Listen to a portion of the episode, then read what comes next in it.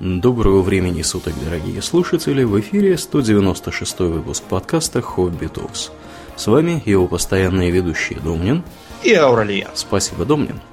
Итак, от тем фантастических и прочих масс-эффектов мы переходим к темам более фантазийным, на первый взгляд. А о чем мы, Домнин, сегодня поговорим?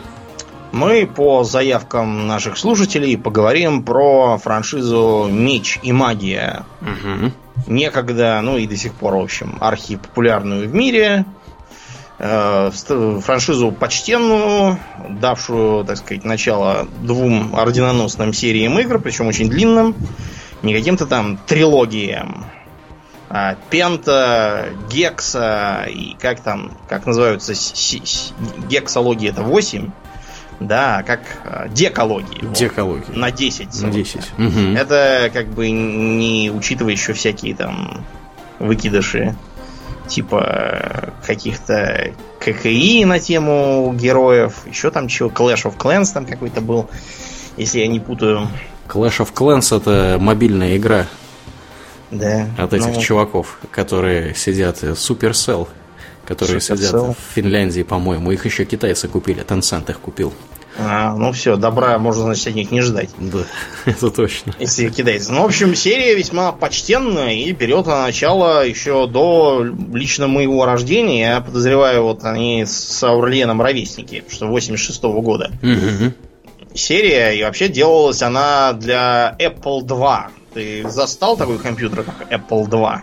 Apple 2 я не застал. Это очень такой древний, э, древняя машинка. Она выглядит, если кто-то вдруг интересуется, как такой маленький мониторчик. Я думаю, он, наверное, 13-дюймовый. А, размером, знаете, с такой э, телевизор, который на дачу можно возить. Да, да, да. Старенький такой. Вот. На нем Значит, под этим мониторчиком стоит два накопителя для 5-дюймовых дискет, почему-то, не знаю почему. Угу. На этой карте не так. А еще снизу э, на манер печатной машинки такой блок с клавиатурой встроен. Да, да, это, собственно, и есть компьютер.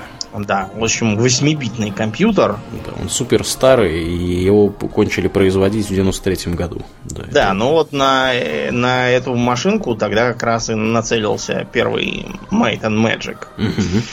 Название, как нетрудно догадаться, является просто переделкой популярного тогда обозначения для фэнтези, так называемый Sword and Sorcery, то есть меч и волшебство. Угу. Наши локализаторы очень верно это угадали.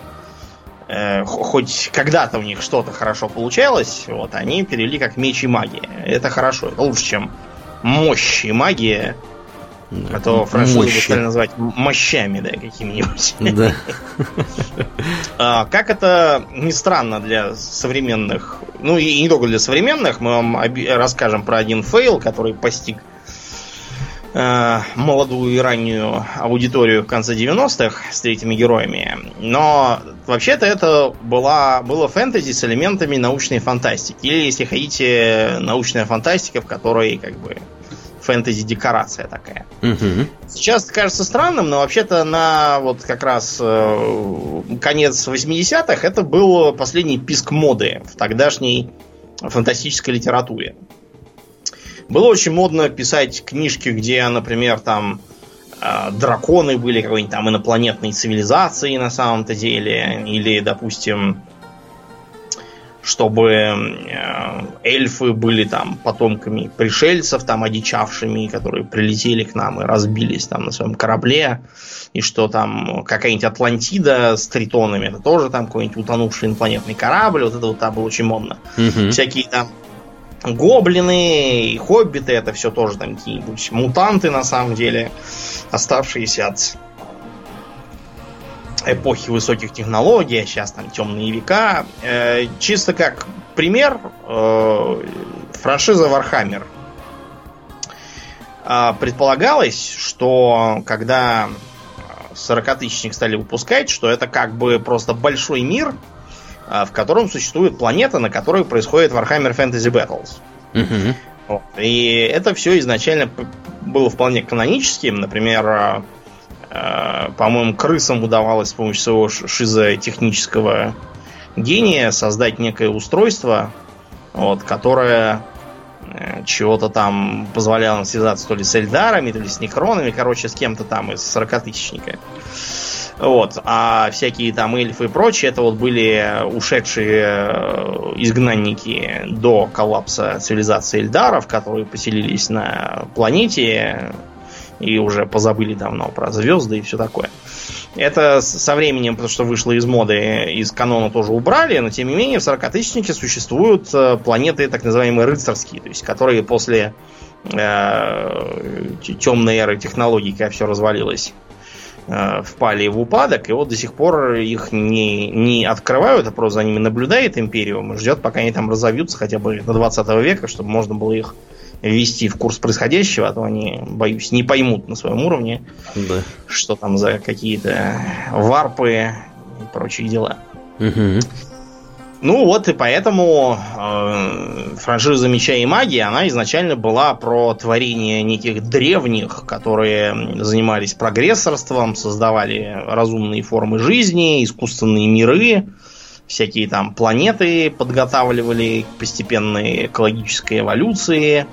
Для этого у них там были всякие роботы, которые этим управляли, суперкомпьютеры, которые должны были подвигать население э, искусственных миров в нужную сторону и так далее. В общем, сюжет так, называемой старой серии Меч и Маги крутится вокруг э, мятежного робота Шелтома, который чего-то там взбунтовался и мешается, а также тем, что в космосе помимо добрых древних были еще и злые криганы, вот, которые выглядят как демоны, имеют такое э, роевое сознание и занимаются пожиранием миров, в том числе создаваемых древними. И вот криганы, они с точки зрения примитивных э, обитателей миров являются демонами. И внезапно, да, те, кто играл в третьих героев, замок Инферно, это инопланетяне. Mm-hmm типа, типа чужих, то есть такие стремятся все, все захватить, превратить, опустошить и улететь дальше. Вообще, сейчас сорвал ты покровы. Я думаю, что многие, кто играл в третьих героев, но ничего не знает про других, вот, э, сейчас в шоке просто пребывают. Да, да. А многие были в шоке. Я тебе... Мы расскажем про мега-шок, который случился с третьими героями. Шок-видео его... скачать бесплатно без смс и регистрации. Да. В общем, первая меч и магия представлял собой довольно типичный данжен кроллер на манер тогдашней серии Bard's Tale. Mm-hmm, mm-hmm. Значит, я в такие игры играл, конечно, не в 86 году, по причине отсутствия, от, отсутствия да. У меня были уважительные причины. Я играл на них сравнительно позднее время, там, году в 2002 а, я их играл на разных эмуляторах на своем древнем Pentium MMX, потому что ничего другого у меня все равно не было, а играть в что-то было надо. Вот я, так сказать, открывал для себя классику. Угу. Выглядело это все следующим образом. Вы попадаете в квадратный лабиринт, а, вот, очень схематичный. Там зачастую не было никаких там моделек анимированных монстров, а там просто ты э, ориентируясь там по карте, это хорошо, кстати, если она была, потому что в первой мече магии карты не было. И все надо было рисовать на бумажке и запоминать головой. Что добавляло хардкора, как вы понимаете. В этих лабиринтах там было без всяких проблем можно загрузиться. Это вам не, не Skyrim там и не Гайгаксианское подземелье, где все как кишка, вот, вы доходите до последнего сундука с большим толстым монстром, его убиваете, после чего дергаете за ручку, открывается проход в начальную локацию и можно выходить. А в те былинные времена можно было так, знаете, заблудиться и, и с концами пропасть. В общем, э, выглядело это все как такие, такой черный экран, на его фоне белые стены из кирпичей, черный пол, черный потолок. И белые буковки объясняют, что там, что у вас э, в команде есть список фамилий. А вот, сэр Галант, Сирена, еще там кто-то. И, кстати, Крэг Хак, это сквозной герой, он еще вот с первого меча и магии, он так и идет через всю франшизу. И надо было набирать там, у вас есть заклинание, вы там набираете там 8 Enter, заклинание номер 8, какое у вас там, оно кастуется. Там, хотите там, а, стукнуть щитом, нажимаете клавишу B, потому что это бэш. Вот, и так далее. То есть такой был аскетичный, прям скажем, интерфейс. Угу. А все потому, что на тот момент э, писком, так сказать, э, железные моды для компьютерщиков была э, видеокарта EGA. Ну, я уверен, что такой никто из, кроме там стариканов, вот у нас Андрей ЕГА. Да, да. Значит, она поддерживала 16 цветов. Угу. И это было очень круто, потому что до этого там лучше было 4 цвета было. А EGA, на ней, например, первая элит, если я ничего не путаю, работала. Вот если вы погуглите первую элит, то увидите, что она в основном в комбинации черного, э, желтого и красного цветов. Больше там ничего нету. Такая была, да, тяжелая, тяжелая графика. Но вот и первый Might and Magic, он даже на такую не, рассчит, не рассчитывал, он был черно-белый строго. Угу. Вот. И тем не менее он оказался весьма популярен. Э, хотя вот я не очень понимаю, почему именно. Может быть, именно из-за элементов фантастики он людям понравился. Потому что, если честно, то вот я не вижу никаких э, отличий от того же самого Bard's Tale или там от серии Wizardry, допустим. Wizardry, например, в таком режиме существовало вплоть до, по-моему, э, рубежа тысячелетий. В Wizardry 8 примерно вот так было тоже все устроено. Конечно, там все продвинуто было. Э, между прочим, эта техника и сейчас не мертва. Например, несколько лет назад появилась дилогия Legend of Grimrock, где вот ровно такая же архаичная механика, конечно, графика получше, но там была еще какая-то невероятная по утомительности э, система заклинаний. То есть там каждое заклинание представляло собой комбинацию из глифов. А глифов 9 на такой как бы клавиатурке, как справа на клавиатуре цифровой пад. Угу. Вот такой. Надо было, значит, запоминать их или записывать на бумажку, или каждый раз совать в нос в свитки в, интерне... в инвентаре и нажимать на эти самые глифы в правильной последовательности. Довольно утомительно. Ну, Вторая часть, хардкор. Да. да, к сожалению, она вышла хардкорной очень не по делу, и поэтому вряд ли мы увидим про Grimrock дальнейшие похождения. Но в общем, сама стилистика живет, и забегая вперед, скажу, что в десятой самой последней мечи магии а, именно, в общем, такой архаичный геймплей есть, по сути.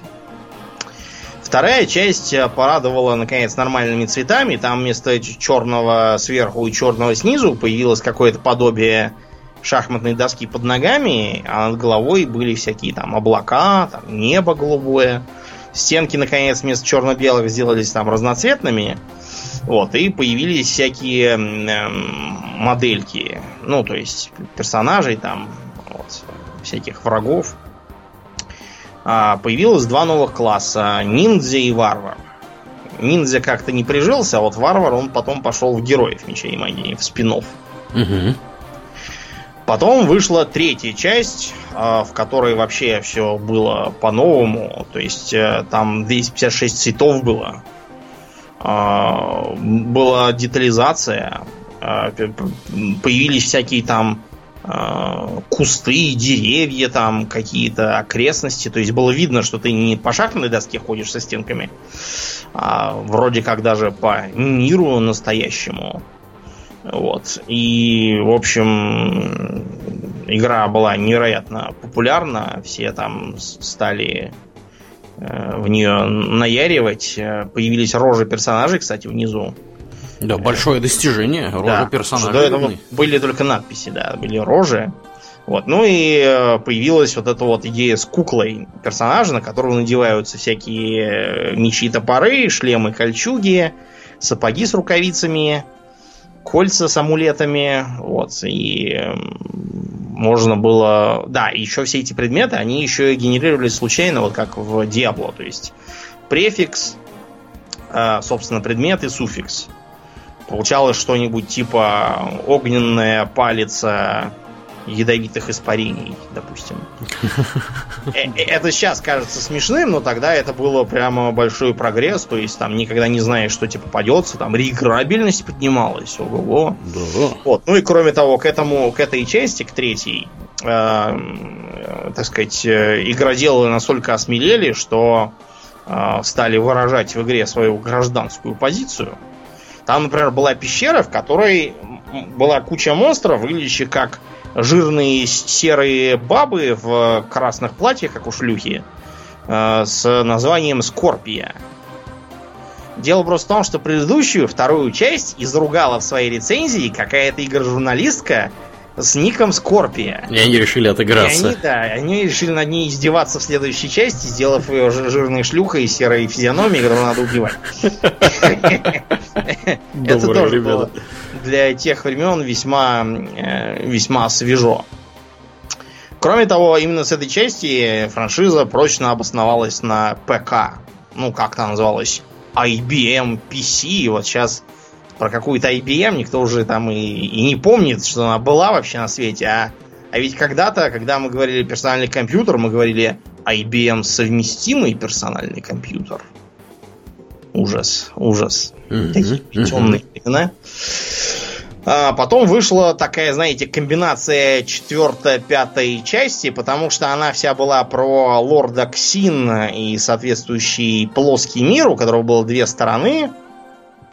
И там надо было какие-то тоже производить действия. То есть они как бы эти части можно было совместить и играть в них как бы вообще. Получался большой мир.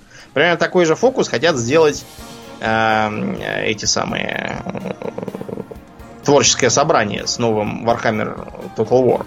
А, да, когда да, да, вторая да. часть будет фактически как бы еще одной половинкой к первой, и надо будет играть в них вместе. О, кстати, на днях же выходит для Мака Warhammer да, да. War. Я предлагаю нам устроить с тобой заруб какой-нибудь. Заруб, запил. И я, я знаю, что мне как-то как-то меня жаба душит. Я, наверное, подожду, пока, пока они скидки будут Ценят. делать какие-нибудь.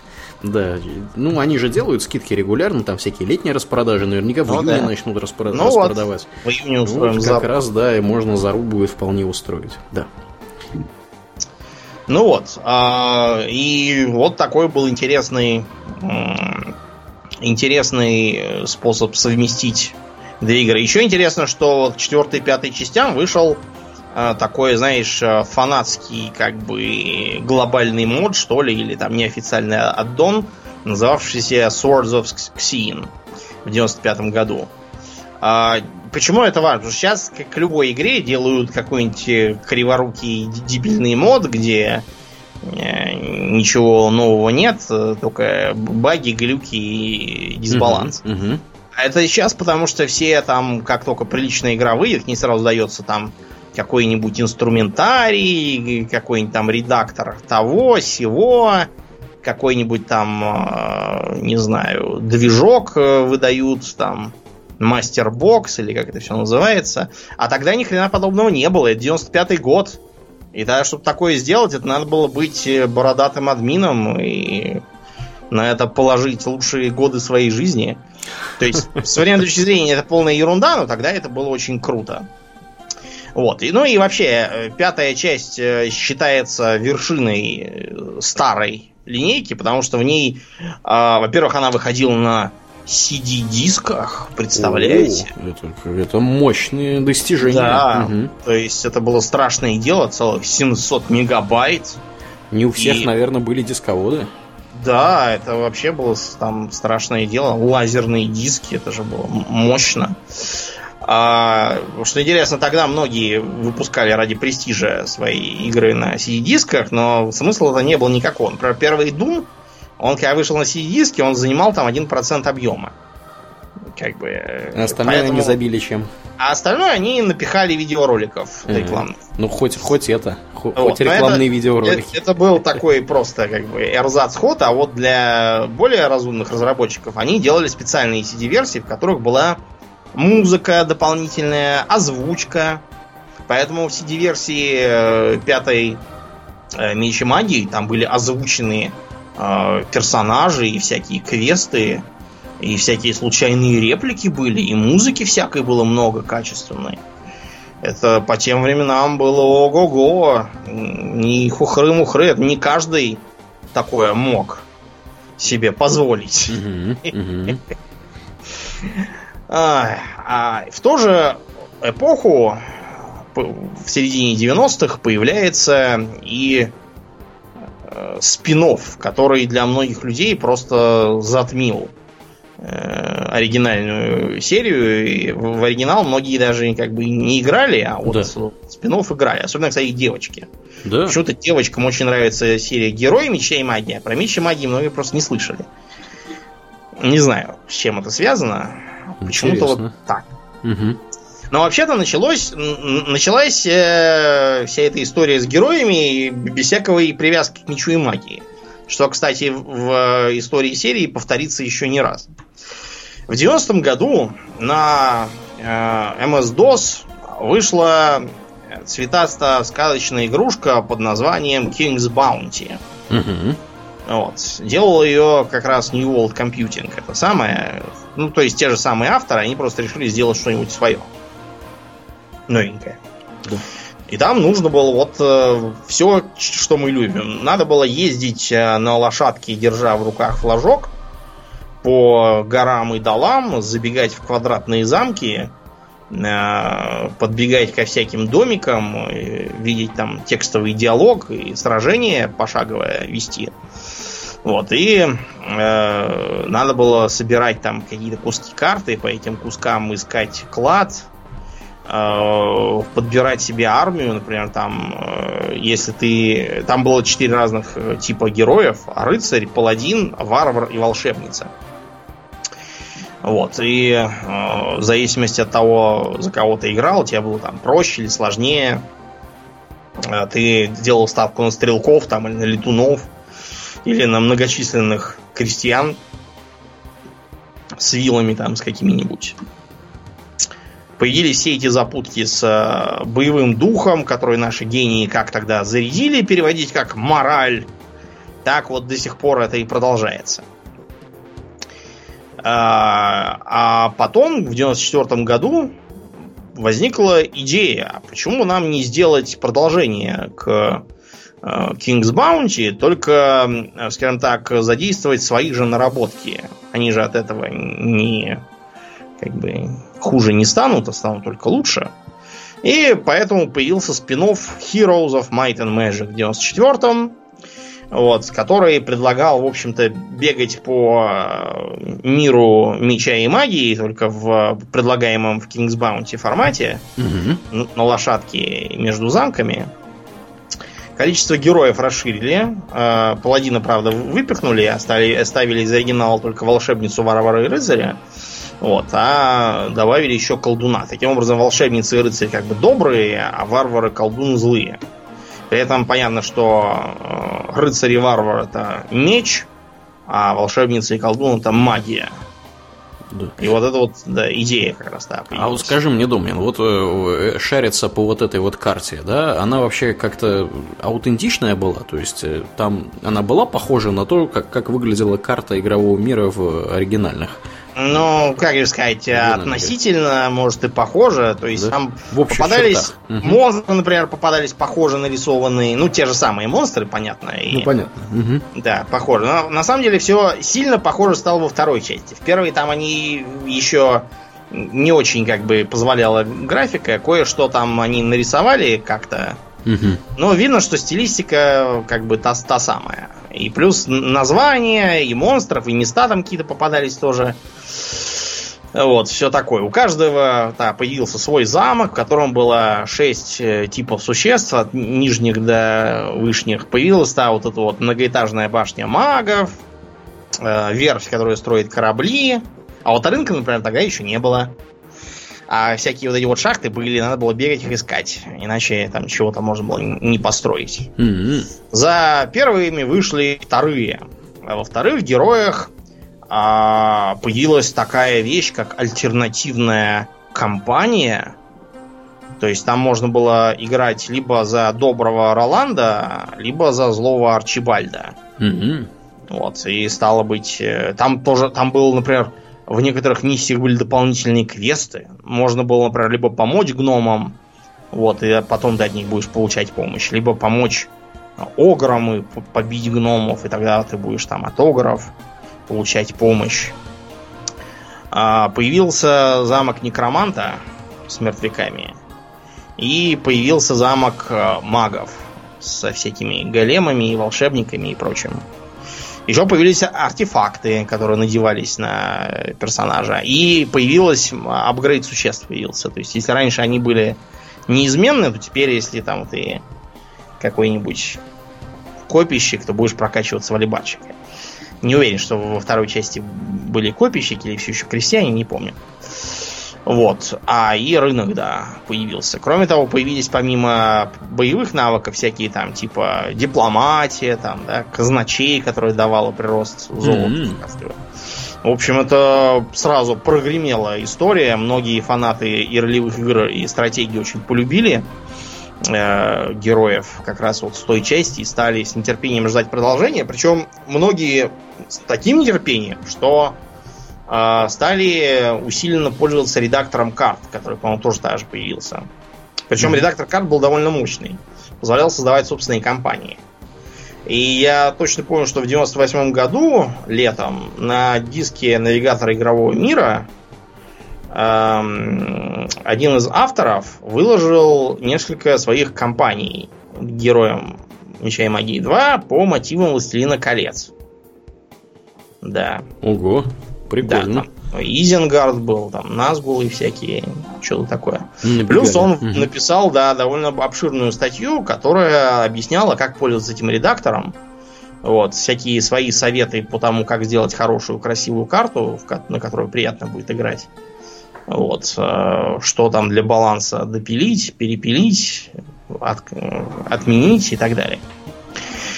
А, вот. А в это же время основная серия Меч и Магия э, выбрасывает... Белый флаг? А, нет, не белый флаг, а выбрасывает на свалку истории вот эту вот механику Dungeon Crawler. То есть перемещение по квадратикам в, так сказать, жесткой фиксации. И можно, наконец, бегать, как в обычном шутере, куда хочешь. Вертеть головой влево-вправо, и в том числе биться в реальном времени. Потому что так как раз поперли стратегии в реальном времени. Все внезапно озаботились тем, чтобы все делать в реальном времени. И, кстати, многим сериям на пользу совершенно не пошло. А, шестая часть а, как бы и, имела серьезные пересечения сюжетные со вторыми героями. Там был как раз про ту же самую, про тот же континент Энрод, за который бились Роланд и Арчибальд, угу. а, про их а, папу и про, про них, собственно. Они что, братья?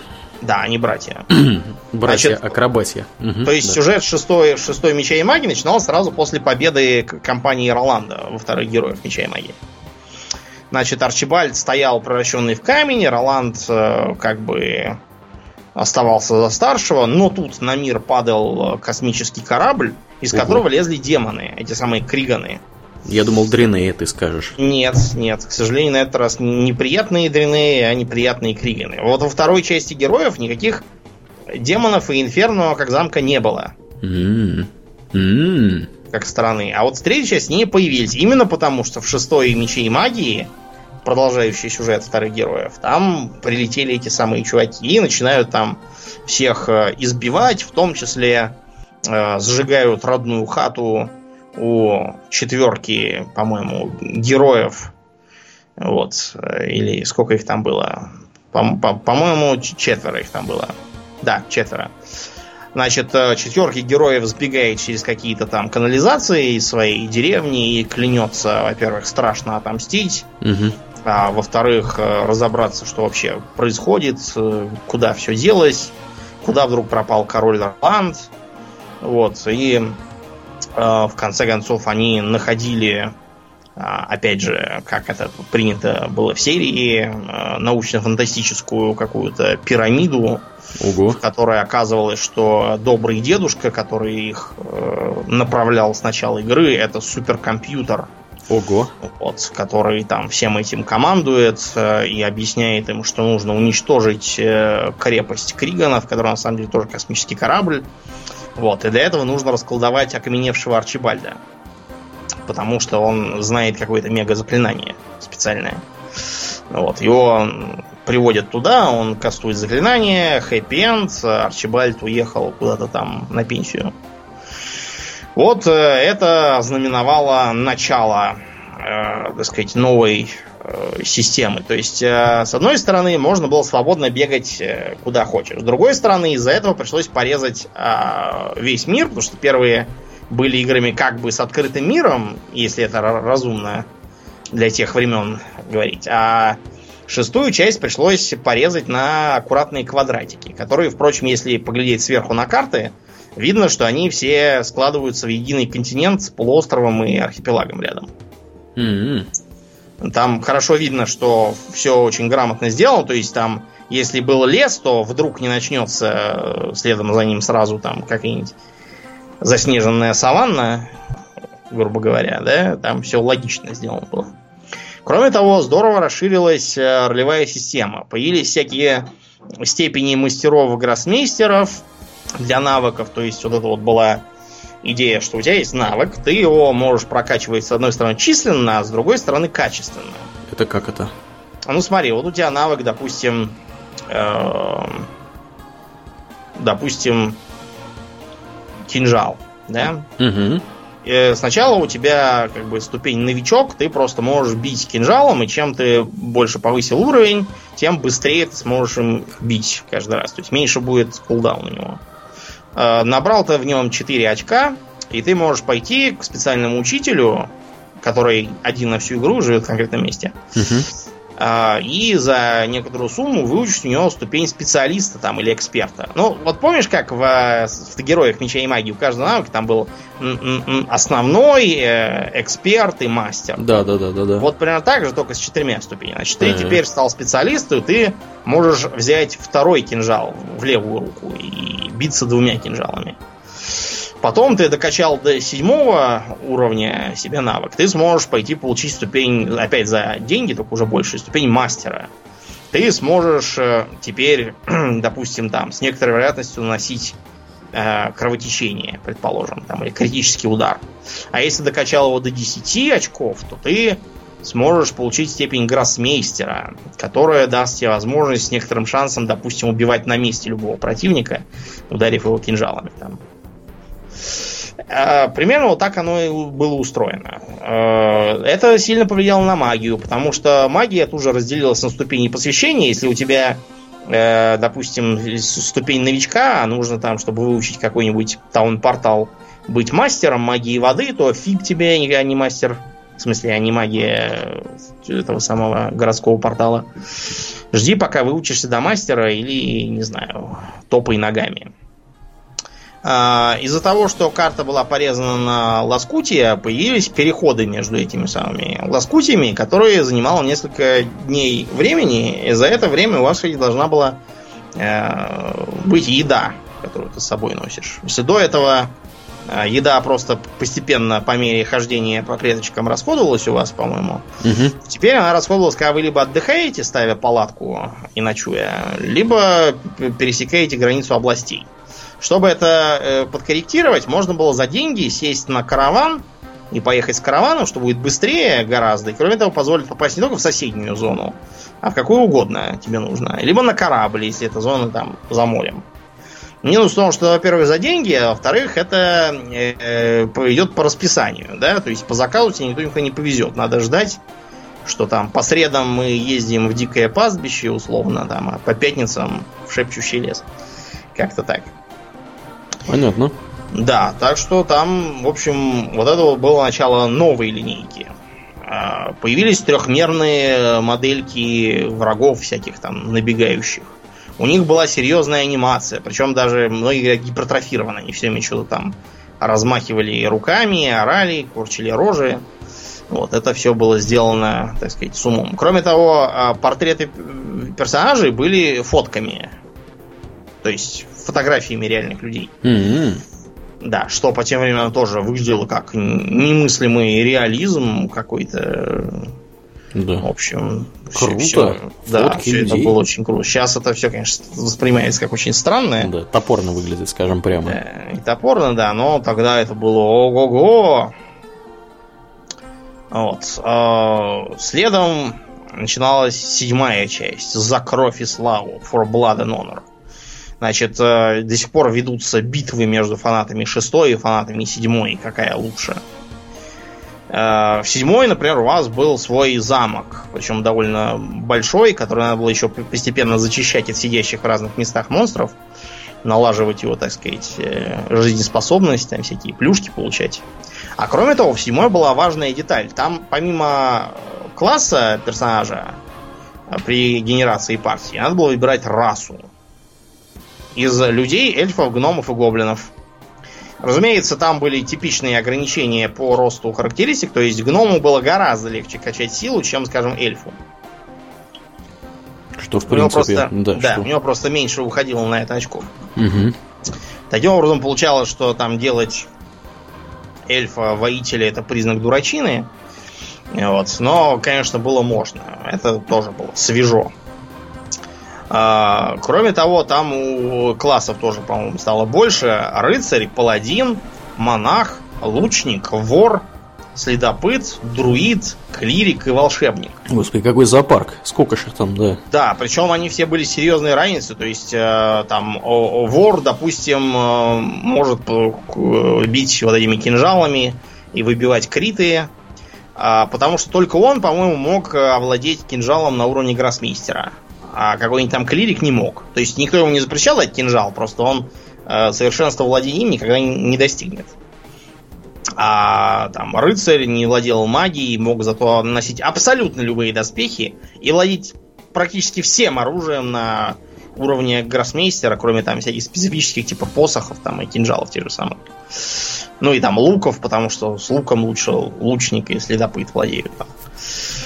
Э, разная магия тоже была. То есть там у клирика магия гуманитарная, там, то есть магия тела, магия духа, там всякое лечение, укрепление, там бонусы всякие. А у волшебника у него магия стихийная, то есть естественно научная такая магия у него. Огня, воды и всякого такого. Угу.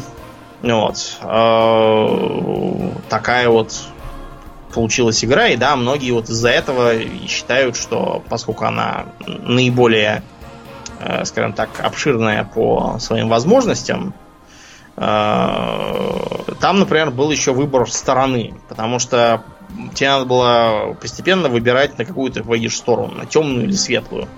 И поэтому у тебя герои тоже меняли свой класс. Там рыцарь становился каким-то там черным рыцарем, волшебник становился некромантом, друид кем-то там еще там каким-то демонологом, я не помню, короче. Про некроманта я точно помню, и про черного рыцаря я помню. Паладин становился, по-моему, падшим паладином. Ух ты. Да, в общем, там, там это и все это все менялось. Э, ну, в общем, способности там всякие. Реиграбельность игры в теории была на высоте. да, ну, по, по тем временам угу. она даже не в теории была, она в самой, так сказать, настоящей практике. Угу. Вот. Ну и тут мы ненадолго отвлечемся от э, основной серии, потому что вышли третьи. Третьи это герои. Просто, да, третьи это просто, знаете, там уже скажешь, третьи, все сразу понимают, что третьи. Да, да, да. Это, я вам скажу, не фунт сахару. На такое далеко не всякая игра способна. Угу. Прошло семь недель с тех пор, как мы отплыли из Анрота. Рабы, которых мы освободили в схватке с Ригнанским флотом, сообщили, что в Эрафии что-то неладно.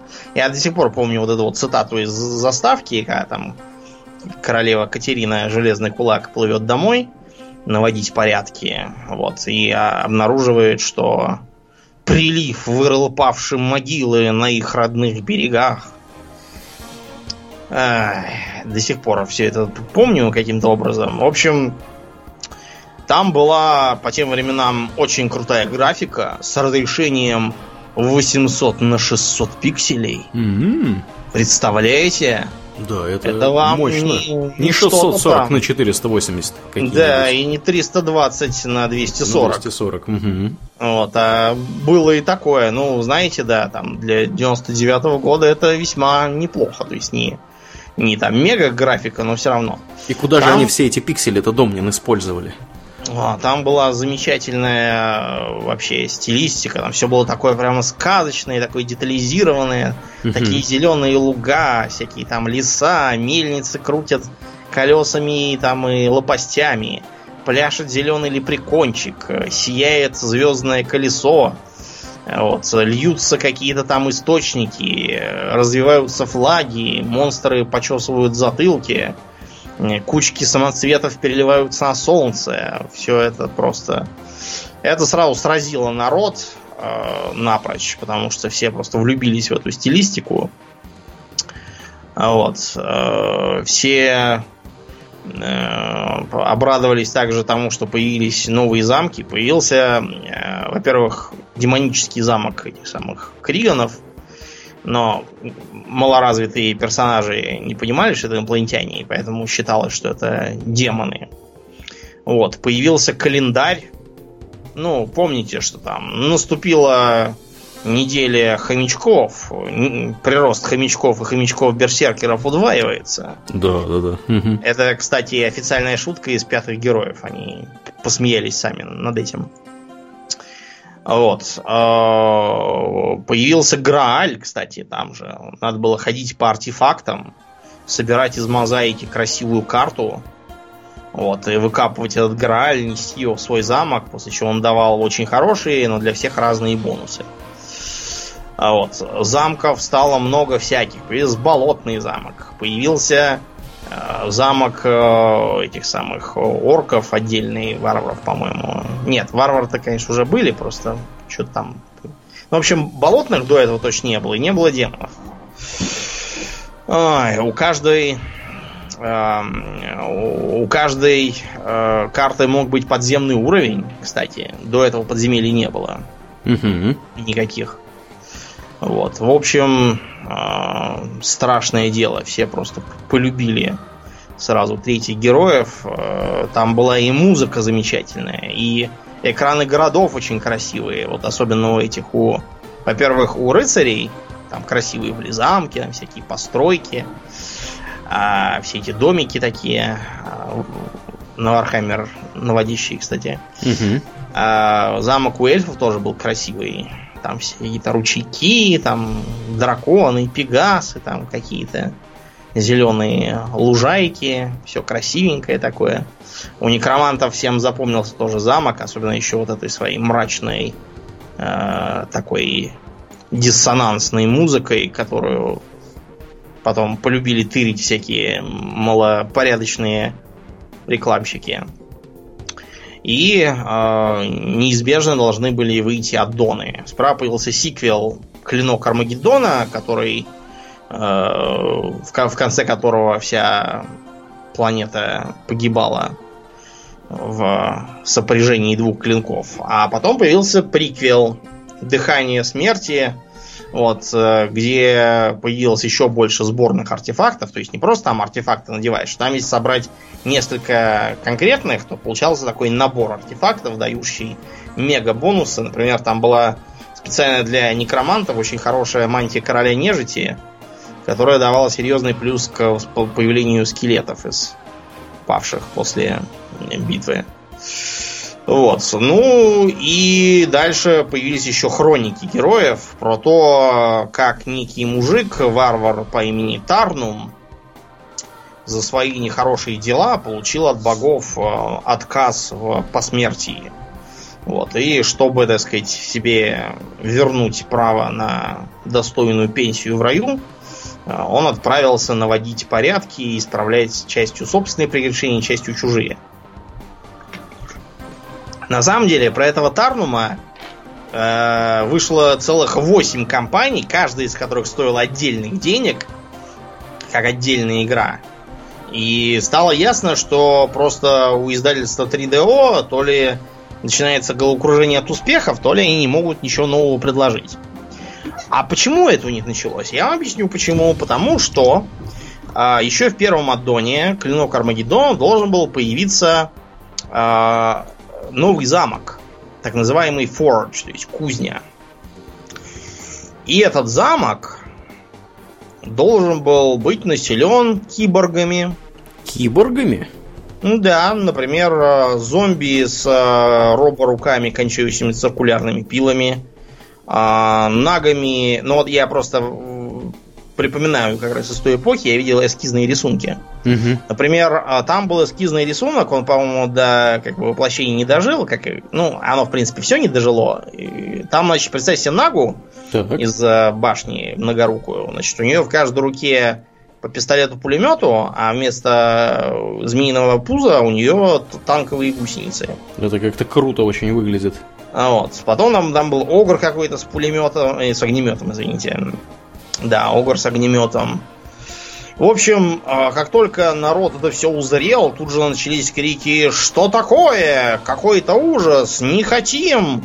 Кто посмел на наше фэнтези покуситься со своими киборгами? Засуньте их сами себе знаете куда!»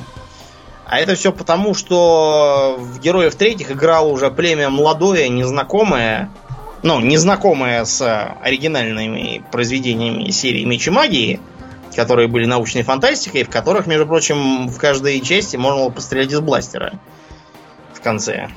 Самого обычного. И на киборгов всяких и терминаторов навидаться с компьютерами тоже. В общем, э, там, где научная фантастика прижилась органично, да, э, в Но параллельной игре она, она не прижилась. Не прижилась совсем. Да. Потому что сменилось время. Вышла из употребления вот мода на элементы научной фантастики напрочь. И поэтому пришлось Forge убрать.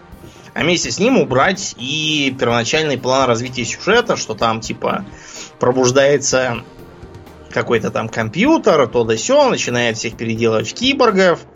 Надо было с ним бороться. Пришлось все это спешно переделывать. И, во-первых, вместо этого замка, раз уж обещали какой-то замок, пришлось срочно на коленке состряпать замок сопряжения. Значит, замок сопряжения был населен элементалями, которые до этого были нейтральными мобами. Каждому элементалю пришлось придумать э, новую форму продвинутую, чтобы апгрейдить. А в качестве э, существ первого уровня туда запихали пикси, феечек с крылышками. Угу. А последним и предпоследним сделали волшебных дракончиков. А, нет, по-моему, фениксов. Фениксов сделали и каких-то элементалей мысли, элементалей магии, если их апгрейдить. Значит, замок получился чудовищно дисбалансным, потому что там были вот эти вот сильные мобы, причем их еще и было много. Вот, и стоили не то чтобы дорого. И Феникс получился злобный, и магия там была какая-то злая. В общем, всех на куски рвали. Да, поэтому этот самый этот конфлакс немедленно запретили на всех турнирах. Сразу просто. Угу. Впрочем, э, справедливости ради, третий герой с балансом был действительно не лады. Например, на многих турнирах, вот до сих пор они проводятся, на них до сих пор запрещен некромант. Запрещен и все. Слишком много скелетов может поднять. Да, да, слишком много скелетов. Поэтому вот э, так и выходит. Так что, честно говоря, орать, что там где дисбалансное, я бы поостерегся еще.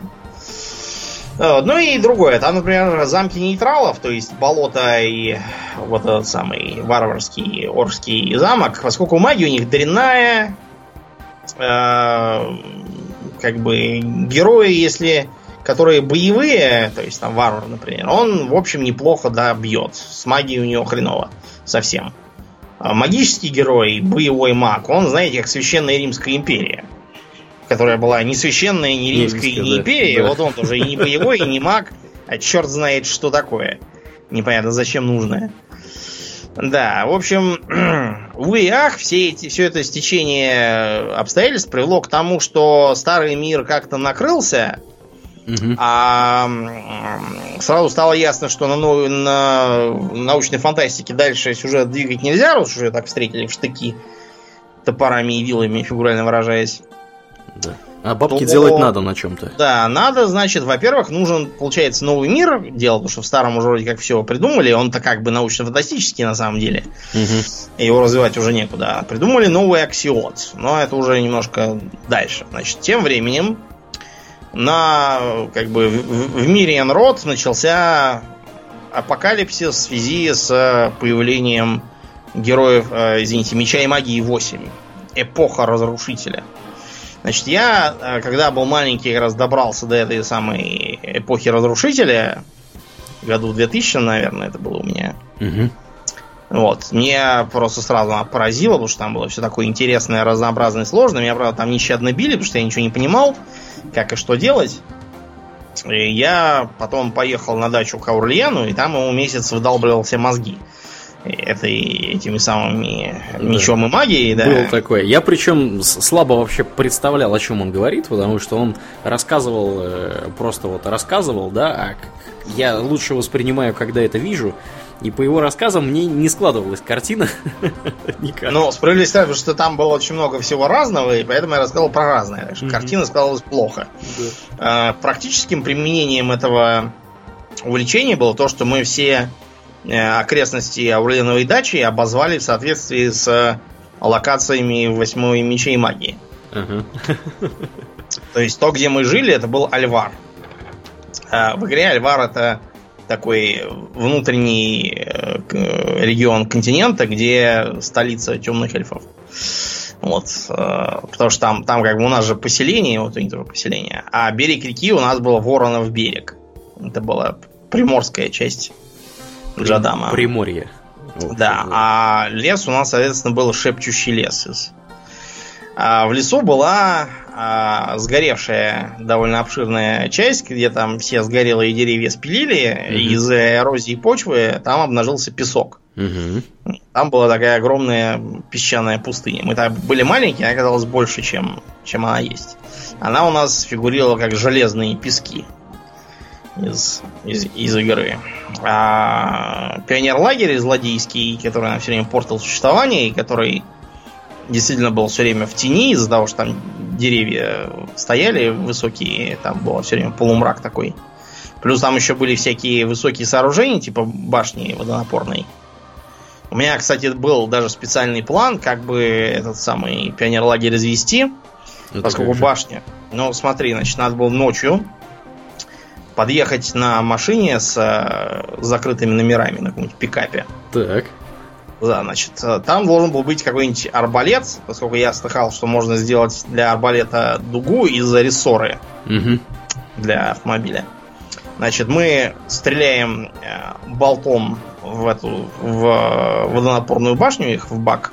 Так. Вот. А на наконечник болта там какой-нибудь зл- злобный яд э, наносим там или или еще что-нибудь такое. Значит, mm мы в него стреляем, таким образом яд попадает в бак, а мы немедленно уезжаем на машине, пока нас не заметили, и все, и все в пионерлагере вымерли, эвакуированы, мы можем мы можем разграблять их территорию и я, я был исключительно доброжелательным ребенком, да. Да, да, очень. А тебя не смущало, что вода могла вылиться вся? А я думал, что мы как-нибудь в верхнюю половину его выстрелим. А, он должен что... был стекать с болта, да, и в воду да, попадать. Понятно. Как- как-то так, да. Понятно. В общем, да, я был всегда готов к гениальным планам всяким. Хорошо, что я их не пытался воплощать, а то я да. уже сидел бы весь тут в татуировках там с, с розой, покрытой колючей проволоки на, на запястье. Да, да, да, да, да, купола накали мне. Да. Ну, в общем, произвела, да, серьезное впечатление восьмая часть. А, несмотря на это, к ней есть серьезные претензии у многих, так сказать, кто играл в семерку. Во-первых, там пропала идея вот этой вот с комбинацией э, расы и класса. Э, вероятно, потому что комбинаций было все-таки разумных не так уж много. Вот, и попытки делать гоблина, мага и там гнома вора, они заканчивались предсказуемым фейлом в итоге. Получался такой гимп, то есть запоротый персонаж. Но э, вместо этого нам выдали такой, так сказать, э, определенный набор. Можно было играть, выбирать между двумя модельками э, рыцарей, которые были людьми. Причем по каким-то причинам рыцари оба выглядели как такие мужики в каких-то трениках и с пивным пузом. И пояс голый почему-то. Вот. И плюс еще две рыцарши, которые были посимпатичнее. Потом была э, по два клерика обоих полов. Тоже почему-то в каких-то колготках с пивным пузом. Вот. А клерицы женщины выглядели, знаете, вовсе несовместимо с достоинством духовной особы в таких фривольных одеяниях. А вот. Там были еще на, на выбор э, по два варианта темных эльфов. Я играл за темную эльфийку, потому что за темного эльфа я играть заставить не мог. Там был либо какой-то краснорожий крендель опять с пивным пузом почему-то, вот, либо бородатый какой-то седой дедушка, который мне казался слишком стареньким уже. Угу чтобы играть. Плюс там две, две эльфийки. Темные эльфы были, с одной стороны, мечниками, они могли носить кольчугу, могли очень хорошо стрелять из лука, лучше всех, и они мастерски владели стихийной магией. То есть, а, плюс обезвреживание ловушек, плюс торговля. Все это на, на высоком уровне. То есть, это был очень хороший персонаж для начала игры, потому что сюрприз в этой части запретили делать э, партию. То есть ты делал только одного персонажа, всех остальных надо было набирать по дороге из желающих. Mm-hmm. В первом же поселке ты по квесту находишь клирика. То есть за клирика играть нет смысла. Потому что с ним тебе придется снова проходить, по крайней мере, первое подземелье в игре. В том же подземелье ты сразу же встречаешь рыцаря. Соответственно, рыцаря тоже нет смысла брать, потому что два рыцаря в отряде перебор.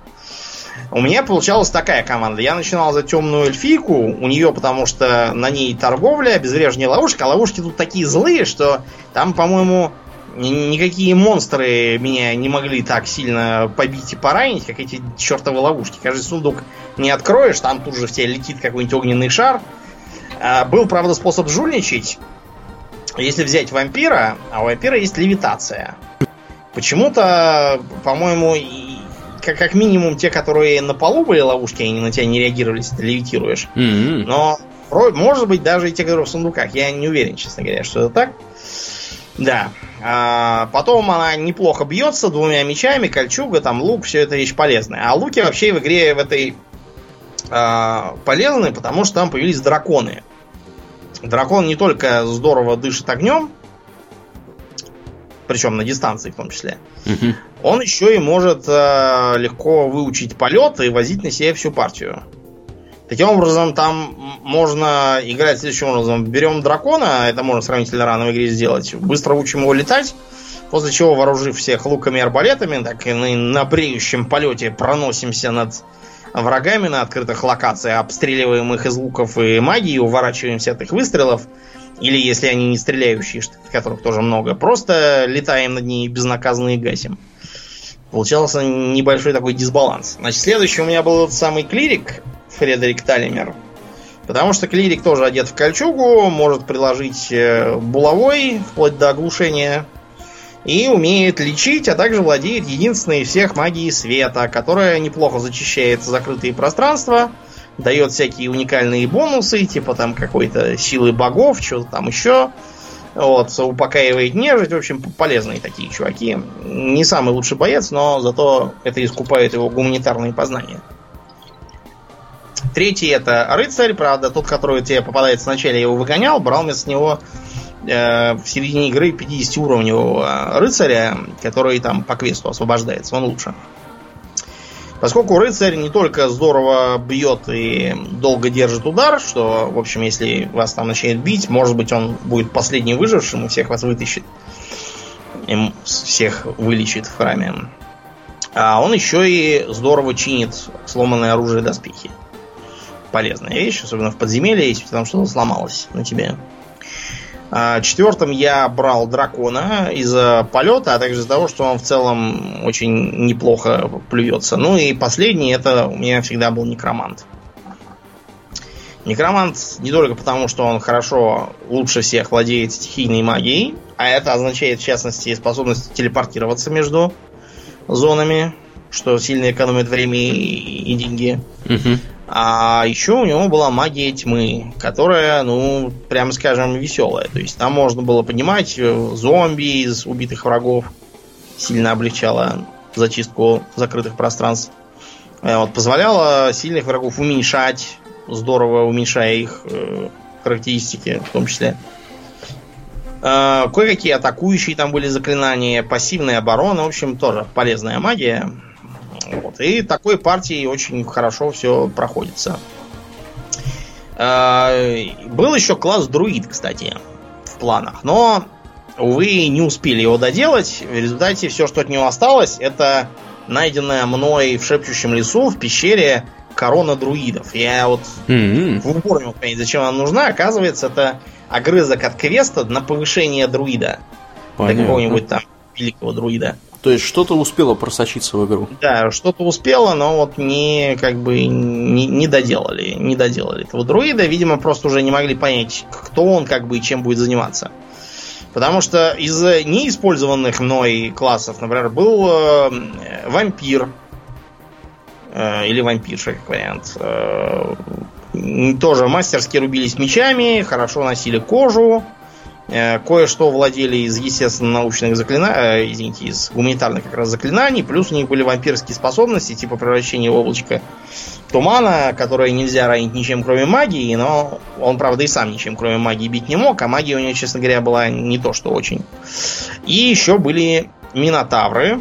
Mm-hmm. Это место паладина здоровый, рубит топором, владеет, естественно, научной... Опять, что-то я все путаю. Как раз гуманитарным владел магией тоже лечить, то есть мог теоретически.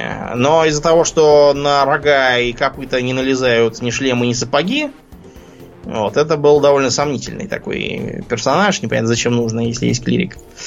А еще был тролль. Большой, толстый гроссмейстер кольчуги, здорово бьет дубиной, регенерирует, но, честно говоря, тоже не для чего вот он нужен. Сильно бить у нас есть дракон. Больше он ничего полезного особо не умеет. Так что, видимо, друид там был, ну, вообще сбоку припека. Не пришей кобыле хвост. Что, да, да, и так, и так хорошо. Угу. Вот, ну и вот такая была забавная игра. Она была, как считается, последней удачной игрой серии Меч и Магия. Потому что дальше начался э, во всей франшизе, прям скажем, позор. да, Армагеддец, значит. Поскольку третья часть грохнулась, ну, в смысле, мир по лору грохнулся. Угу.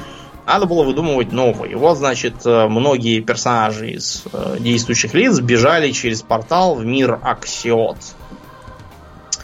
Четвертые герои должны были э, кардинально что такое новое показать, потому что фактически третьи герои были развитием идей вторых, вторые развитием идей первых, первые развитием идей Э, King's Bounty. Непонятно, как бы, что дальше-то будет. Так и будем до конца жевать эту King's Bounty все время. Угу. Вот, решили пойти другим путем. Значит, во-первых, э, задались вопросом, а почему вот у нас герой сидит на коне и ничего не делает, кроме как периодически пуляет волшебную стрелу. Надо, чтобы герой тоже рубился там в первых рядах подсмотрели идею в Magic the Gathering, а, сделав, так сказать, каждый замок отвечающим за какую-то конкретную стихию магии. Там это довольно заметно. То есть э, то, что там магия жизни, это вот эльфы там всякие, магия смерти, это некроманты и почему-то демонологи, вот, э, потому что к ним еще магию хаоса приделали. Один из замков э, был не магии, а меча. Варвары не имели вообще никакой магии, но здорово бились. Из вышедшего к тому моменту конкурента Disciples угу. перекочевала еще одна мысль. Какая, Урлен? Биться, так сказать, не отрядами юнитов, а героями? Нет. Нет, там это, это как бы тоже, но главное это альтернативные апгрейды существ. А, кстати, да. Да, да, да, да, да. Поскольку да. вот ты, ты мне когда привез Disciples 2 Восстание эльфов, меня там сразу восхитило то, что можно, э, допустим, кентавров у эльфов развить сразу в бронированных кентавров, а можно развить их в довольно посредственно кочевых, с перспективой потом, после повышения уровня, развить их в довольно сильных э, диких кентавров. Или, например, как развивать эльфов-лучников. Можно либо дать им какую-нибудь стихийную э, стрелу, огненную или ледяную, или развивать их э, дальше в просто стрелков э, с ответвлением на отравленные стрелы.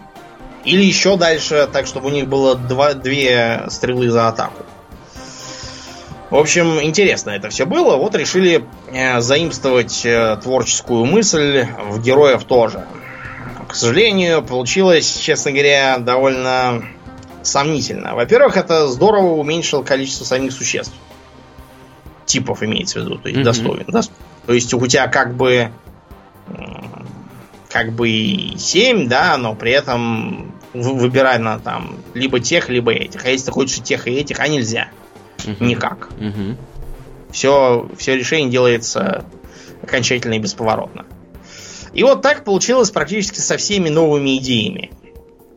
Э, скажем, герой, который бьется, это, конечно, хорошо, но его могут прибить. Получается, что абсолютно всем, даже там каким-нибудь магам там или ворам надо изучать э, военное дело, э, чтобы их не прибивали с первого же пинка.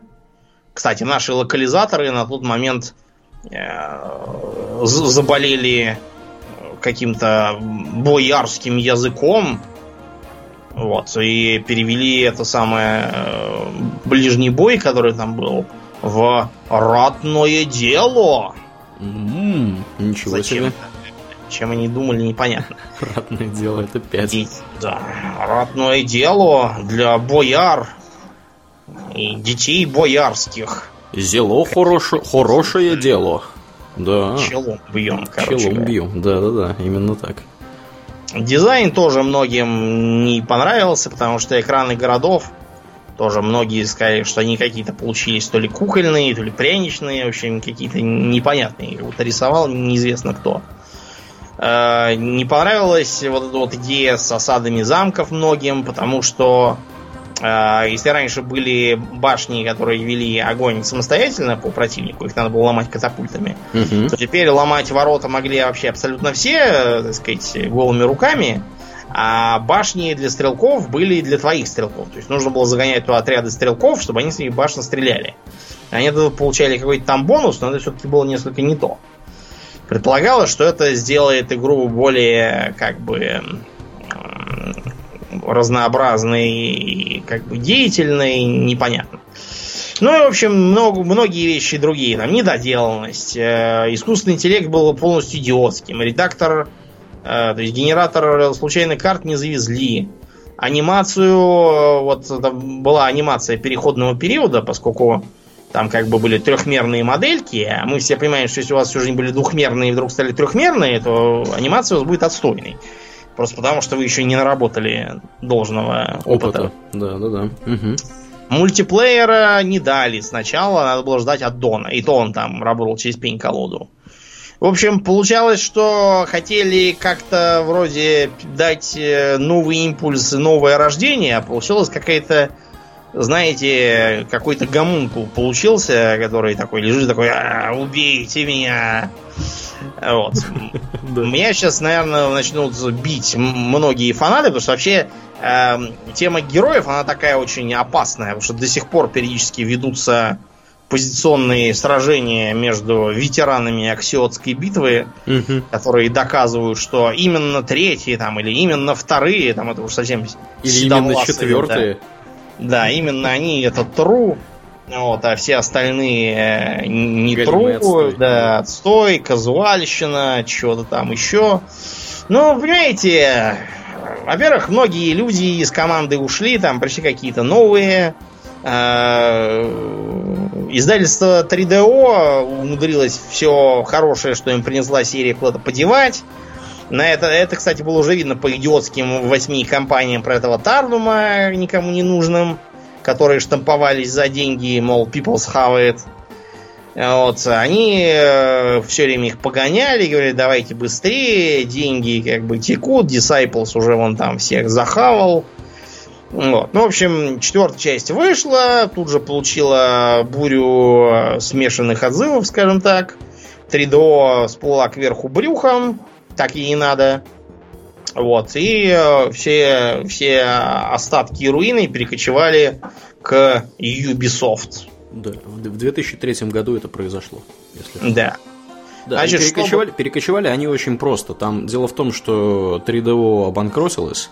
Вот, оно подало э, заявку на банкротство по 11 статье налогового кодекса, Chapter 11, да, так называемый. Там написано по причине жадности и тупизны и влезание в творческий процесс? Э, ну, я не знаю там деталей, но, как бы, насколько мне известно, э, по 11 статье банкротится обычно с продолжением э, хозяйственной деятельности. То есть, как бы, компания, я так понимаю, избавляется от, скажем так, кредиторов, от обязательств перед кредиторами, но предполагается, что она будет работать, и, возможно, что-то потом она кому-то, так сказать, отвалит. Кому-то да. Вот. Ну, и я так понимаю, что часть... По примерно такой же логике ваши дедушки и бабушки получили три с половиной копейки да. по очередным прогоревшим хапрам инвестам и прочему да, в 90-е да. годы. И по, сбер, по сберовским депозитам, да? Да, кстати. У кого там несколько автомобилей было, потом получили по 1000 рублей. Да, купили, купили, моя бабушка купила пиццу в тот день себе. Гульнула на все деньги. Вот. И да, Ubisoft, я так понимаю, было частью сделки, потому что они как бы взяли к себе под крыло все это, все это безобразие и с тех пор э, заправляют этим, насколько мне известно, да? Они же да, заправляют с переменным успехом. Угу.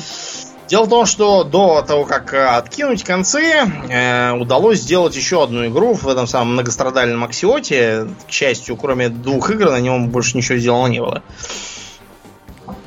Это девятый меч и магия.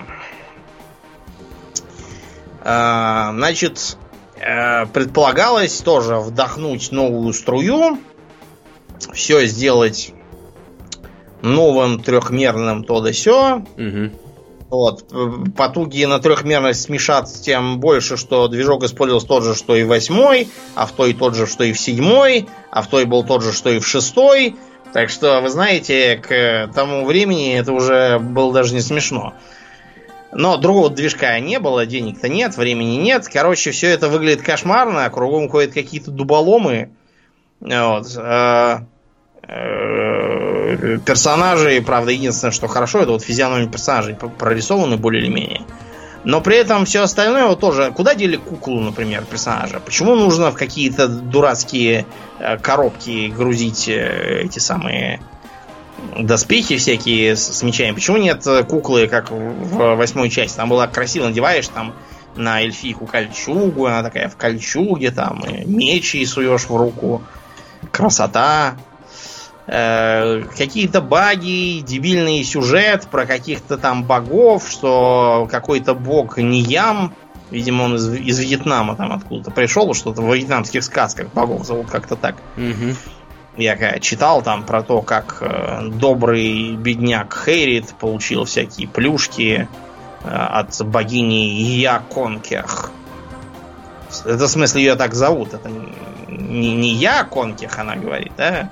А как у этого, который поле чудес ведет и все время говорит, я, говорит, Хубович. Я, говорит, вот это, Кубович, да. Да, вот это вот я Конкех, она как раз тамошняя богиня чего-то там хорошего, она ему плюшки дала. Понятно. Ну, в общем, вот этот Ям что-то там хотел всех всех э, куда-то там обрушить в тартарары. В дело была приплетена какая-то скандинавская фигня, какие-то ятуны, непонятные викинги какие-то откуда вылезли, все с, характерными шмотками.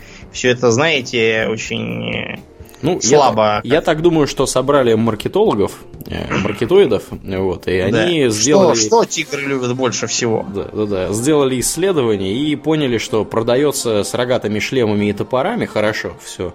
Вот, и решили, так сказать, немножко добавить своих рогатых шлемов и топоров. Я только такое объяснение могу увидеть. Ну, видимо, как- как-то вот так. Кроме того, э- ну, всякие глюки бесконечные, плохая прорисовка предметов в инвентаре. Многие жаловались, что там один топор не отличишь от другого, книгу там заклинания от книги навыков, или там от лоровой какой-нибудь книги. Э, в общем, не понравилась никому игра, все это провалилось к чертям. И в итоге э, 3DO все, концы. В воду, все перешло к Ubisoft. Значит, Ubisoft, ничего не смысле в героях, решили, что надо надо что-то такое Менять новое сделать, да, причем как бы чьими-нибудь чужими руками желательно, потому что черт знает, что в этих героях говорят, что там искра божья какая-то дело туманное. В общем, Я угадаю, они нашли русских. Да, они решили нанять русских, потому что в случае чего можно сказать, это Russians did it. Вот, и, и все, и все не виноваты. Они подрядили компанию Нивал. Э, на тот момент, напоминаем, русский игрострой был еще, э, считался перспективным, достойным и как бы э, оригинальным. Там у нас все были какие-то э, блицкриги, э, какие-то там Э, что еще у нас там было? Там эти Men of War, или там, как они назывались, не помню. Короче, наши все какие-то оригинальные игры запиливали, которые многим нравились даже и за рубежом. Угу. Мы как-нибудь пока про игрострой нулевые будем говорить. Упомянем. В том числе. Да. Значит, Невалу было решено сделать как бы абсолютно новый мир, а, при том, как бы, чтобы все было по-старому. То есть, чтобы были как, как бы третий герой, уже последняя успешная часть. При этом, возможно, какие-нибудь э, разумные идеи из четвертой части все-таки аккуратно извлечь щипцами и погрузить их на место, на новое, на какой-нибудь, допилив напильником. Вот, и чтобы это все было в каком-нибудь новом мире. С новым миром там вышла небольшая, э, не то чтобы заковыка, а, скажем так, произошел такой ход конем. Э, дело в том, что некие чуваки к тому времени городили, это в 2006 году вышло, городили игру э, в жанре ролевого боевика от первого лица, с упором на физику реалистичную. Потому что 2006 год, а только появились все эти там э, хаваки, шмаваки, вот все это пошло, так сказать, в народ в широкий. Вот они решили это все использовать. Э, и в игре был такой довольно стандартный фэнтезийный мир. Называлась она Темный Мессия. Речь шла про какого-то темного там сына неких демонов, который мог либо пойти в папу, либо в маму. Тут же Ubisoft такие говорят, так, дорогие друзья, у нас для вас при, при, приятные известия. Ваша игра отныне называется Темный Мессия Меча и Магии. И как бы, да, ваш этот мир, он будет новым миром Меча и Магии. С чем, с чем мы вас и поздравляем. Да. да, вперед. Так что внезапно абсолютно никакого отношения не имеющая к этому игра стала, сама того не желая, родоначальником нового мира под названием... А вот с названием непонятно. Он в нашей, так сказать, русской версии называется Асхан. Но в английской версии, которая как бы основная, поскольку хотя разработчики русские, но они делали это все на английском, потому что, во-первых, э, издатель международный, а во-вторых, потому что тогда особенно была распространена эта фигня, типа, мы вот так пишем, э, чтобы вот кто полезет на зарубежный форум, тот сразу мог понять, в чем дело. Если человек полезет на зарубежный форум, он и так поймет, в чем дело, потому что он знает английский язык. Если он не знает, он не поймет ничего на зарубежном форуме и не полезет туда. Это Идиотское да. какое-то оправдание, кто его придумал, неизвестно. Э, короче говоря, в, в, у нас это Асхан, а в англоязычной версии он Ашан. Ашан? У нас Ашаном его называть не стали, потому что Ашан это у нас такой магазин, да. где можно купить дешевого всякого дерьма там за, копейки с желто-зеленой полосочкой из суррогатов из всяких и концентратов. Вот. А на латинице Ашан пишется по-другому. И поэтому там такой проблемы не возникало. Вот, нам пришлось возиться с этим а, а, Асханом. Значит, предполагалось, что это такой совершенно новый мир, абсолютно фэнтезийный, никаких там корней научной фантастики нету, даже и близко, это вообще не та вселенная. Все, значит, это было порождено некой драконицей Асхой, от чего мир называется Асханом. Вот, и э, у нее есть темный брательник Ургаш, злой дракон хаоса, которого запихали куда-то там в потусторонний мир адский, где он сидит. Вот. И еще всякие меньшие драконы, типа, как их там, Эльрат, это дракон света, то есть хрустальный дракон Иисус в чистом виде, угу. потому что его церковь какая-то подозрительно католическая, с витражами, храмами, инквизиторами, паладинами, крестоносцами и прочими делами. Почему они вообще крестоносцы, если они не несут никаких крестов? Что это за идиотизм для начала? К слову, была же еще такая, такой был спин под названием «Крестоносцы меча и магии». И были, были еще даже какие-то воины меча и магии, но так я про них не слышал вообще ничего. То есть, видимо, они совсем дикий отстой, которые даже, даже вспоминать не надо. Вот в 2000 году, оказывается, вышли какие-то крестоносцы меча и магии, которые были э, экшеном от третьего лица, и нужно было...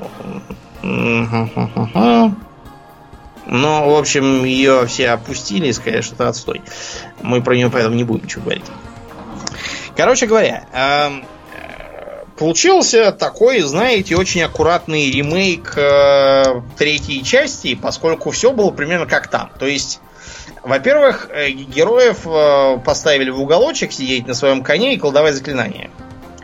Во-вторых, стилистика вся была как раз из третьей части. Вот все эти зелененькие луга, поля, красный столб с кукушкой какой-то сверху, с которого карту можно видеть. Замки совершенно узнаваемые, никаких там объединений демонологов с э, некромантами, упаси господи. Вот, кое-что, правда, пришлось выкинуть. Например, пропали варвары, орки вообще все. Поначалу их просто как бы не, не знали, куда впихнуть. Эм, вернули э, эту самую стрелков на башнях в замках. Ну, в общем, проще объяснить, что сделали почти все, как в третьей части. А из четвертой кое-что позаимствовали. Первое, что бросается в глаза, из четвертой позаимствовали участие героя в бою. Хотя герою по башке настучать нельзя, а сам он может кому-нибудь врезать. Любому из э, этих самых персонажей на поле. Угу. Не то чтобы очень сильно, и часто лучше вместо этого колдануть что-нибудь такое, но тем не менее. А, вот. И еще взяли оттуда книжку заклинаний для некоторых существ.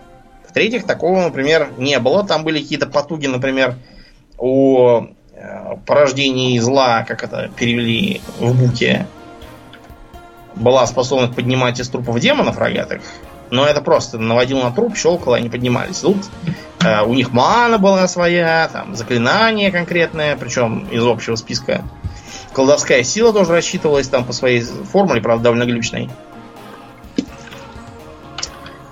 А, многое порадовало. Например, четвертая часть была перегружена интерфейсом. Беск... Э, бесконечные окошки, которые надо было закрывать галочкой. Вот тогда пошевелился, уже появилось окошко с галочкой, вы пошевелились. Бесконечное вот это вот. Это многих бесило, поэтому в пятой части все это порезали. То есть, если в третьей, например, ты подбегаешь к там лепрекону тебе пишут, вы хватаете лепрекона за задницу, он э, тяжко вздыхает и вынимает мешок золотом, вы уходите, да? Угу. То в пятой части ты просто подходишь, э, появляется, что вам дали мешок золота, без всяких окошек просто всплывающие, и все, едешь дальше. Некоторые... Мне, правда, сначала было немножко грустно от этого. Потому что в третьей все было такое сказочное, сказочное. А теперь как-то все, знаете, подошел, там все, сдал, принял, подпись ушел. Как-то все по-казенному стало. Но я со временем привык. Э, очень понравились экраны городов. Потому что они стали не плоскими, а трехмерными. И при этом, когда ты входишь на экран города, начинает красиво вращаться камера, показывая с выгодных ракурсов всякие там домики. Э, и при этом наигрывает неземная музыка что интересно. У меня до сих пор в телефоне стоит э, тема лесного замка.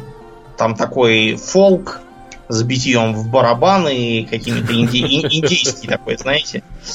А еще мелодия рыцарского замка, потому что там по латыни э, какая-то тетка красиво поет lacrimosa diem. Черт, я его опять забыл, что такое лакримоза по, по латыни, но какой-то католический тоже термин. А что такое поет об, общее хрустально-дракона Иисусовское. Ну и в целом, они стали выглядеть лучше, потому что если раньше типичный, вот в третьей, по крайней части, типичный экран города выглядел так. Э, некий, не, некая плоскость с возвышенностью с одного боку, на ней городятся картинки домиков, вот, э, в виде башенок или каких-то коробочек, и все. А тут все стало по Например, у рыцарей замок выглядел как э, такой город, обнесенный стеной с домиками и полями. А в центре такая массивная цитадель, у которой как бы на крыше и в виде пристраиваемых с боков башенок строятся здания. А, скажем, у некромантов там такой был готичный такой э, некроманский черный собор с пристраиваем к нему такими часовенного пошиба зданиями и склепами. Вот, и видно было, что он стоит на каких, какой, какой-то, каких-то столовых горах над такой болотистой туманной землей. У э, магов у них внезапно сделалась такая ближневосточная стилистика. Все маги обрядились в челмы, стали ездить на слонах, и при этом в процессе боя дуть там кальян, сидя на слоне. Что забавно. Да, это выглядело потешно очень, да. Да, и у них поэтому замок был летающий, он выглядел как э, вот этот вот из арабская ночь. Вот, только летающая на как бы облаках, и там всякие пристраивались минареты, вот, и парапеты с разных краев. В общем, очень интересно. У лесных эльфов там было такое дерево, как тельдросил примерно, как он на артах рисуется. Угу. И вот на, на нем все, все они сидели, и он сидел в окруженный рвом, видимо, чтобы, так сказать, решить проблему полива дерева. А, темные эльфы, наоборот, сидели в какой-то башне в подземелье. Кстати, вот из-за этого на стилистику пятых героев многие нападали, орали, что это за подземье, где православные наши э, злобоглазые, медузы и мантикоры, что это за полуголые эльфийки, свистнутые откуда-то, то ли из Warhammer а, то ли еще откуда. Ну, не знаю, полуголые эльфийки это тоже довольно мило, с моей точки зрения. А, вообще, заимствование из Warhammer Fantasy там, конечно, ну просто просто во все поля. Э, там и, под, и подземные эльфы, такие ездящие на ящерах. Вот, лесные эльфы еще ладно, они так, так, как бы... Лесные эльфы же это как бы типичная, типичный штамп, что если эльфы, то в лесу, домики деревянные набегают, да, вот можно подземные... грабить караваны, да. Да, да. грабить угу. караваны тоже можно. Э, у рыцарей начался упор в какую-то крестоносно-католическую э, пафосную фигню с украшательствами, что опять же сделало из них полный там Вархаммеры For the Emperor. Угу. Особенно пафосными получились ангелы. Если в первой части они были такими, какие их церкви рисуют, то э, в пятой героях они, я не знаю, вот в аниме обычно а ангелов рисуют так, потому что у японцев восхищение э, определенное наблюдается католической церковью, потому что с их точки зрения такой, с одной стороны, прекрасный, а с другой стороны, мрачный культ смерти и боли и перерождения. Вот они поэтому их так рисуют. Получилось немножко, немножко анимешный ангел. В общем, дизайн, несмотря на свою вторичность, они отработали на хорошо. Еще мне очень понравилась их идея инициативы. То есть там все персонажи, в зависимости от своей инициативы, ходили чаще или реже, и поэтому, скажем, было видно, что у быстрой, э, малочисленной и дорогостоящей армии темных эльфов такая тактика, у более медлительных, там, допустим, э, некромантов другая, вот, это было свежо. У каждого замка остался только один герой, без разделения на волшебных и боевых, потому что он был довольно условным. Зато дали каждому какую-нибудь свою фишку. Если раньше она была только у некроманта, который мог поднимать нежить, угу. то теперь, например, рыцарь мог э, поднимать уровень существ. То есть были крестьяне, стали лучники. Были лучники, стали мечники. И так и только, только в ангелов никого нельзя поднять. По очевидным причинам.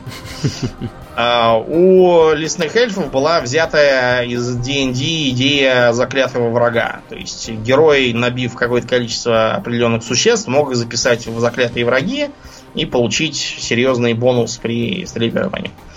Вот. Было видно, что разные расы играют по-разному. Там одни упирают на удачу, другие на магию, третьи на скорость, четвертые там на численность, пятые на дебафы, шестые на поднятие мертвяков, седьмые на благословение. Ну, как, короче, вот как-то так. Эм, что было дурного?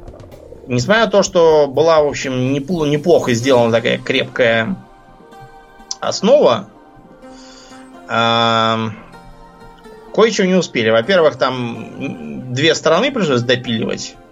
Во-вторых, сразу было ясно, что в задумках были альтернативные апгрейды, только не такие убогие, как в четвертой части, а такие, что можно было их без проблем там обращать там, в другую сторону, чтобы они были не просто разными существами, то есть там, допустим, выбирать между пикинерами и лучниками. Что это за идиотизм? А нужно было выбирать там между пикинерами, предположим, которые бьют на две клетки, и пикинерами, которые там бьют два раза, допустим. Условно говоря. Этого сделать не успели, это пришлось допиливать в аддонах. Э, в аддонах же пришлось допиливать э, анимацию нормальную, поскольку в первой части, в, в криптовых сценках, все они говорили закрытым ртом. А угу. поскольку никакой другой анимации не было, приходилось выкручиваться, э, включаем анимации из боя. То есть, когда они там колдовали и применяли спецспособности. Из-за этого любой диалог скриптовый выглядел как, как какие-то я не знаю, как э, какой-то сумасшедший дом, потому что люди разговаривают, тут один начинает чем-то стучать мечом в щит, как дебил, э, другой зачем-то размахивает э, посохом и окутывается э, вонючим каким-то дымом, Э, третий какими-то огнями сияет. Что это? Зачем это? Что за идиот это делал? Ну, не было как бы другого варианта. А сама компания тоже, прям скажем, не блистала. Первая компания за рыцарей была огромным туториалом. Причем, если мы привыкли, что туториал там одна, ну максимум две миссии, если в первой там вас учат, как водить э, войска и как кого убить, то во второй вас учат, допустим, строить город. Тут э, вас в одной учат водить войска, в другой бить, в третий строить, четвертый колдовать, в пятый чего-то еще, и непонятно для чего туториал растягивать на целую кампанию.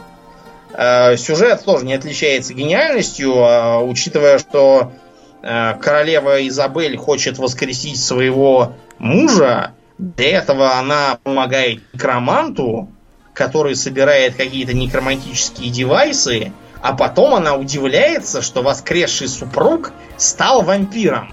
Вот это поворот. Да, кто бы мог подумать, что некромант сделает из мертвеца вампира. Вот это вот никогда такого не было. И, и вот опять. Случилось, да. угу.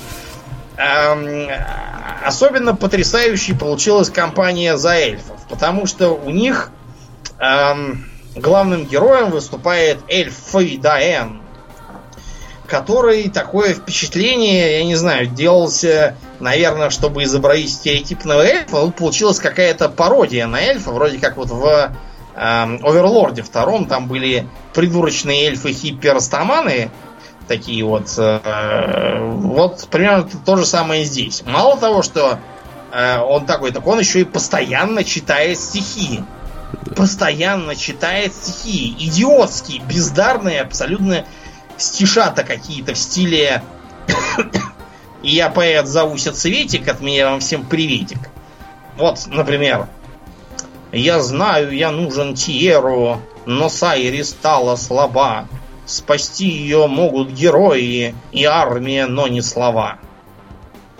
Да. И мы сдержали слово и защитили честь кровавыми боями, разбили демонов и захватили города – драконы на свободе вновь взмахнут крылами, и в Иролан вернутся навсегда. Какая красота, надежда и любовь в глазах и в блеске чешуи их скрыта, ведь изумрудные драконы с нами вновь, у Иролана есть надежная защита. И мое любимое, но демоны были быстрее, Тиеру у них в плену. Скорее, скорее, скорее, на помощь спешу я к нему. У меня, я не знаю, просто когда это, когда я в это играл, у меня просто кровь какая-то из ушей текла фигуральная. Я думал, что, может быть, это такие э, боевые стихи, может быть, он их э, в бою должен был читать по задумке, и все враги должны валиться в корчах на землю, зажимать уши руками и стонать. Все, мы сдаемся, только прекрати уже читать стихи. Да, да. Э, потом вышли два аддона, которые слегка поправили дело, по крайней мере, там сделали нормальные шевелящиеся рты, без махания руками и стучания щитами. Э, появился какой-то сколь-нибудь заметный сюжет, связанный внезапно с Dark Messiah of Might and Magic, и объяснялось, что некромант Арантир обозлился на героя этой игры именно потому, что он сын королевы Изабель и злого демона Кхабилеха, вот, и у него выбор был как раз пойти в маму Изабель или в папу Кхабилеха там в конце, что все неспроста и все взаимосвязано. А, и последнее, что вышло хорошего, это десятая меч и магия. Потому что шестая и седьмая части героев вышли абсолютно беспомощными. Они метались между достижениями пятых героев какими-то своими э, межеумочными идеями, типа «А давайте урежем все ресурсы, кроме трех, а давайте сделаем э, вместо э, замечательных трехмерных панорам городов какую-то картинку в пейнте там нарисованную, э, а давайте будет так, что э, все герои смогут лечить, даже если это некроманты, вот э, после этой ерунды, знаете, я, честно говоря, даже не верю в будущее серии, потому что люди абсолютно не понимают, что делают, что было хорошего в героях, что было плохого, что они делают не так. И раз за разом гороет одно и то же. Вот десятая мечи магия оставляла смешанные впечатления у людей, поскольку, с одной стороны, она возвращалась к истокам. То есть, несмотря на то, что все это происходит в том же Асхане, вот. Но э, это опять dungeon кроллер, то есть надо бегать по клеточкам. И битвы строго пошаговые. Э, с другой стороны, честно говоря, по сравнению со старыми временами, это очень маленькая карта. Я, конечно, понимаю, что делать черно-белые лабиринты можно там хоть размером с Австралию, а современные игры стоят денег, но тем не менее, так-то уж зачем. Я когда забрался на башню, увидел, что это, оказывается, вся карта игры, я думал, что так, один из регионов, там, какие-то другие еще. Думаю, да, избаловали меня старые игры. Пойду играть в восьмую часть. Э, ну, там не так уж и плохо. Там довольно сложные битвы, боссы интересные. Э, неплохо нарисовано. Э, эффекты есть тоже неплохие. Какой-то там просматривается сюжетец. Но при этом видно, опять же, что много чего не успели доделать, типа того, что вам там в квесте дают подсказки, а в журнале их нет. Записывайте в тетрадку. Вам э, нужен там какой-то учитель навыка, а в журнале не написано, где он живет. Он есть и все. Ищите опять, где вы его там, в какой деревне видели. Э, меня лично быстро начала бесить однообразная озвучка героев. Например, когда рядом монстры, один из моих гномов, у меня было, по-моему, три гнома в отряде разных классов, угу. обязательно говорил фразу типа «Они нас учуяли, ну-ка, кто забыл принять душ?» После сорокового «Ну-ка, кто забыл принять душ разными глазами?» Я уже хотел, не знаю, взять автора этой идеи и поставить его в душ и обливать его ледяной водой, пока он не покается и не пообещает больше так не делать никогда. Вот. Эм, в целом там, конечно, грехи есть. Баланса ноль. Можно сыграть, например, за четырех, за четырех лучников. И всех расстрелять просто. За четырех магов можно сыграть. Главное, чтобы один был э, лекарем, и у него были собраны а, одежда с защитой от дебафов, которые мешают лечить. А так он, он всех отличит, и ваши маги просто там всех спалят, утопят и так далее. Вот. Ну и, э, скажем так, э, э, там как не играй, а прокачать всех так, как вот хотелось бы, как в старых частях было, почему-то не получается, потому что мир, видимо, не успели доделать. Говорят, что в нашей локализации все еще хуже, но поскольку я в них не играл, то наверное, наверное, и говорить ничего не буду.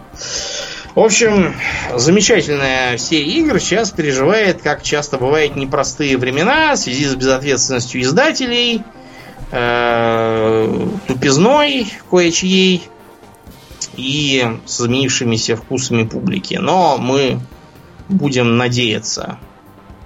да. надеяться. На лучшее. Будем на лучшее, надеяться. Чего и вам желаем. Да, на этой оптимистической ноте будем в после шоу да. переходить. Будем. Да. Мы, как и обычно, благодарим всех наших подписчиков на Патреоне. Спасибо вам, ребята. На этой неделе особенно мы благодарим Антона Сурикова, который на нас подписался. Э, а на этом у нас, в принципе, все. Э, я напоминаю, что вы слушали 196 выпуск подкаста «Хобби Токс», а с вами были его постоянные ведущие Домнин и Аурлиен. Спасибо, Домнин. Всего хорошего, друзья. Пока.